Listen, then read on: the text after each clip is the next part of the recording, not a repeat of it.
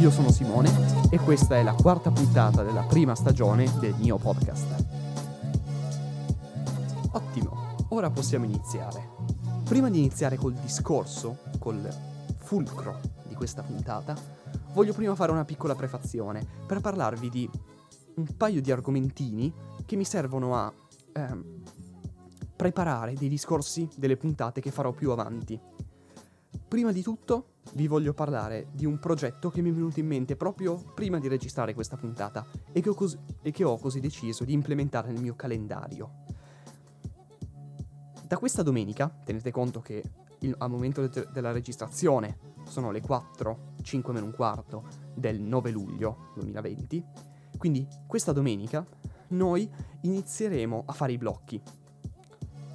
Quindi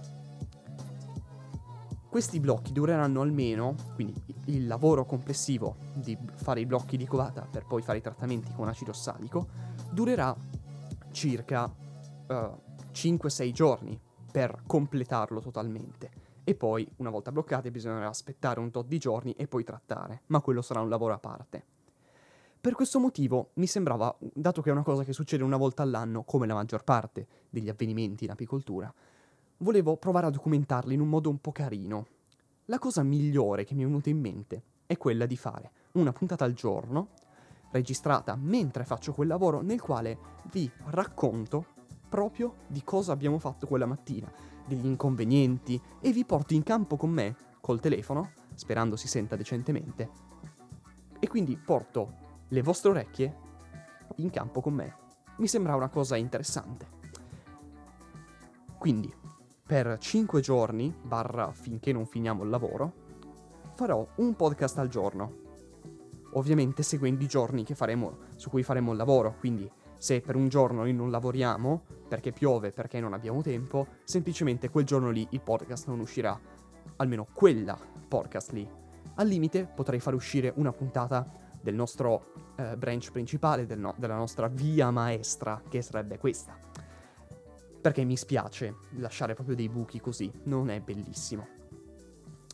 Ok, dopo questa piccola prefazione, che è durata addirittura 3 minuti, sì, 3 minuti, non voglio più prendere altro tempo. Ultima cosa, chiedo solo scusa a tutti quelli che ascoltano questo podcast, anche se in realtà non lo ascolta nessuno, e che, ai, ai, ai quali non interessa le api. È strano perché è un podcast sull'apicoltura, ma io in realtà parlo anche di altro e per questo motivo vi voglio subito avvisare. In questo episodio parlerò solo di apicoltura. Scusate, ci avevo voglia, non è colpa mia. Allora, il titolo dell'episodio è Il miele non è un merito. Cioè, la quantità di miele che si fa, di norma la si usa come merito per un apicoltore. Io sono meglio di te perché quest'anno ho fatto 12 quintali di miele. Esattamente 120 kg in più di te, capito? Avete presente quando vi incazzate per qualcosa? Ecco, a me queste cose fanno incazzare, ma in generale. Una volta facevamo più miele. Eh, eh, che cose brutte, no? Non è un bel ragionamento. Ma poi, proprio perché? Proviamo ad argomentarlo un pochino meglio. Provare a misurare la bravura di un apicoltore è molto difficile. E per questo motivo dobbiamo usare dei metri e delle misure giuste, come si fa nel metodo scientifico. Però credo non si possa realmente misurare con dei numeri. Per questo non farò una classifica di apicoltori da 1 a 10, sarebbe una cosa tremenda, orribile. Spero di non farla in futuro. Però secondo me ci sono dei modi da, in, dai quali vedi, no? delle azioni che vedi fare dagli, da degli apicoltori che messe in confronto ad altri possono risultare migliori o peggiori. E grazie a questo possiamo capire anche un pochino la bravura di un apicoltore. Quindi, gentilmente, non parliamo più di miele. Il miele è semplicemente quella cosa che vendiamo. Ci sta essere fieri di quanto miele si è fatto, della qualità, perché quando si lavora per un anno per una cosa è bello, quando la ottieni, no? Però non è bello quando la fai pesare sugli altri. Tutto qua. Quindi, un esempio di ciò, di quello di cui parlavo prima, quindi dei, di, quelle, di quelle azioni che vedi fare un apicoltore. Per esempio, avete mai notato un apicoltore che apre una cassa? quelle capacità, per quanto possa sembrare una cosa stupida e che la facciamo tutti, è vero, la facciamo tutti, ma il modo in cui la facciamo, la visita, il modo in cui visita le, le api un apicoltore.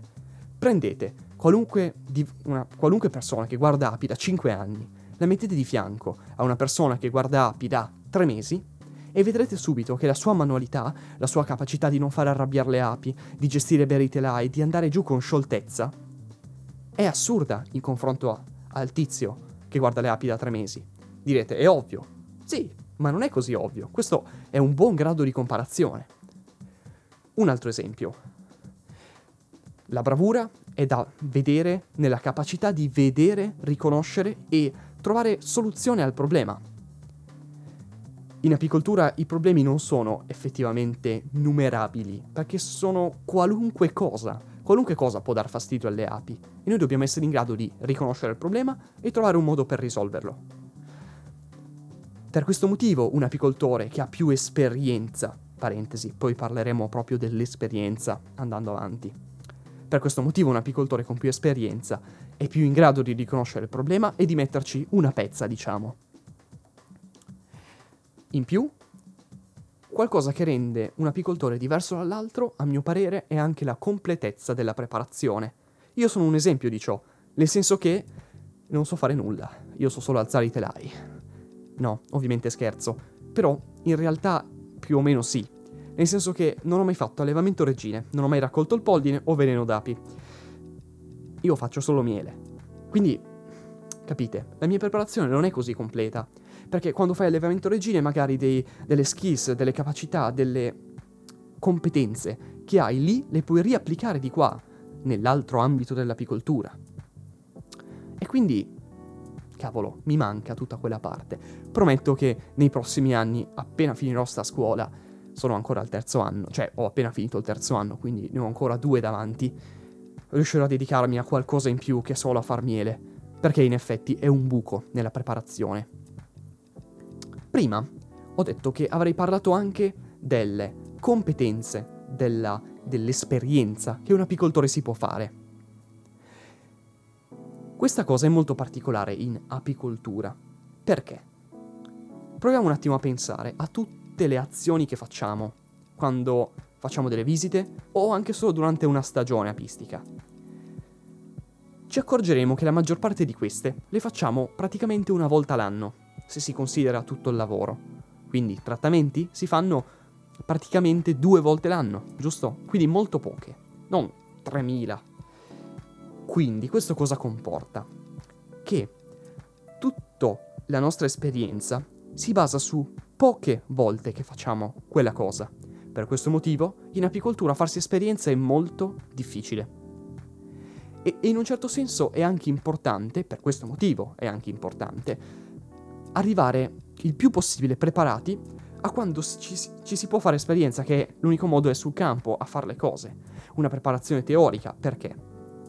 Sapete che io con la teoria non ci vado molto d'accordo. Sono una persona che preferisce andare più sulla pratica, soprattutto in apicoltura. Ho imparato così. Però riconosco il fatto che una volta che si hanno delle...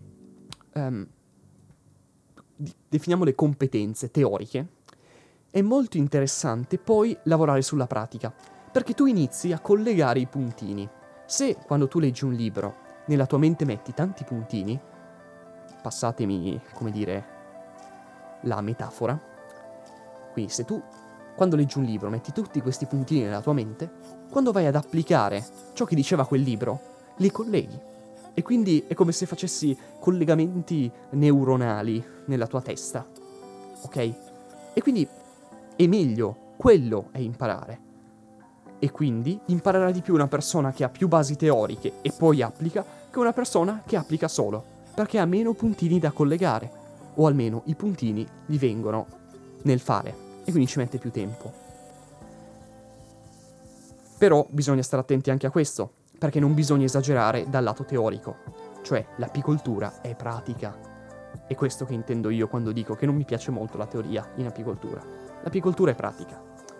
Non possiamo prevedere, non ci sono risposte uguali ed è molto difficile andare nello specifico in un libro. Sapete perché?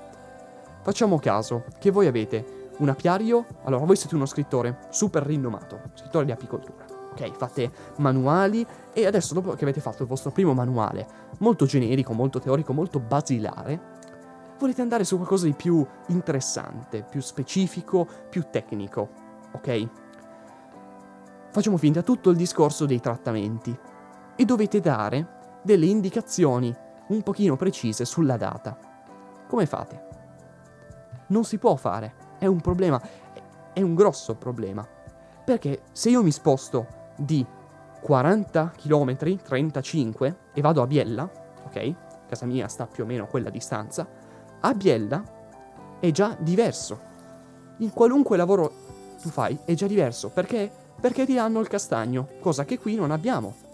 E quindi, se diranno il castagno, avranno un modo diverso di fare nuclei, avranno un modo diverso di ragionare la stagione. Che non è né migliore né peggiore, è semplicemente un modo diverso. E per questo motivo non puoi dare una formula, non è matematica l'apicoltura, o almeno è una matematica con tante, tante, tante variabili. Bene, questo era tutto. Non ho più molto da aggiungere. Chiedo di nuovo scusa a tutti quei pazzi furiosi a cui non interessava l'argomento e che sono arrivati fino a qua. Spero però che questa puntata vi abbia fatto interessare magari un pochino al mondo delle api e a chi è già apicoltore e che quindi ascolta questo podcast per questo motivo, invece l'abbia potuta apprezzare e si sia divertito ad ascoltarla.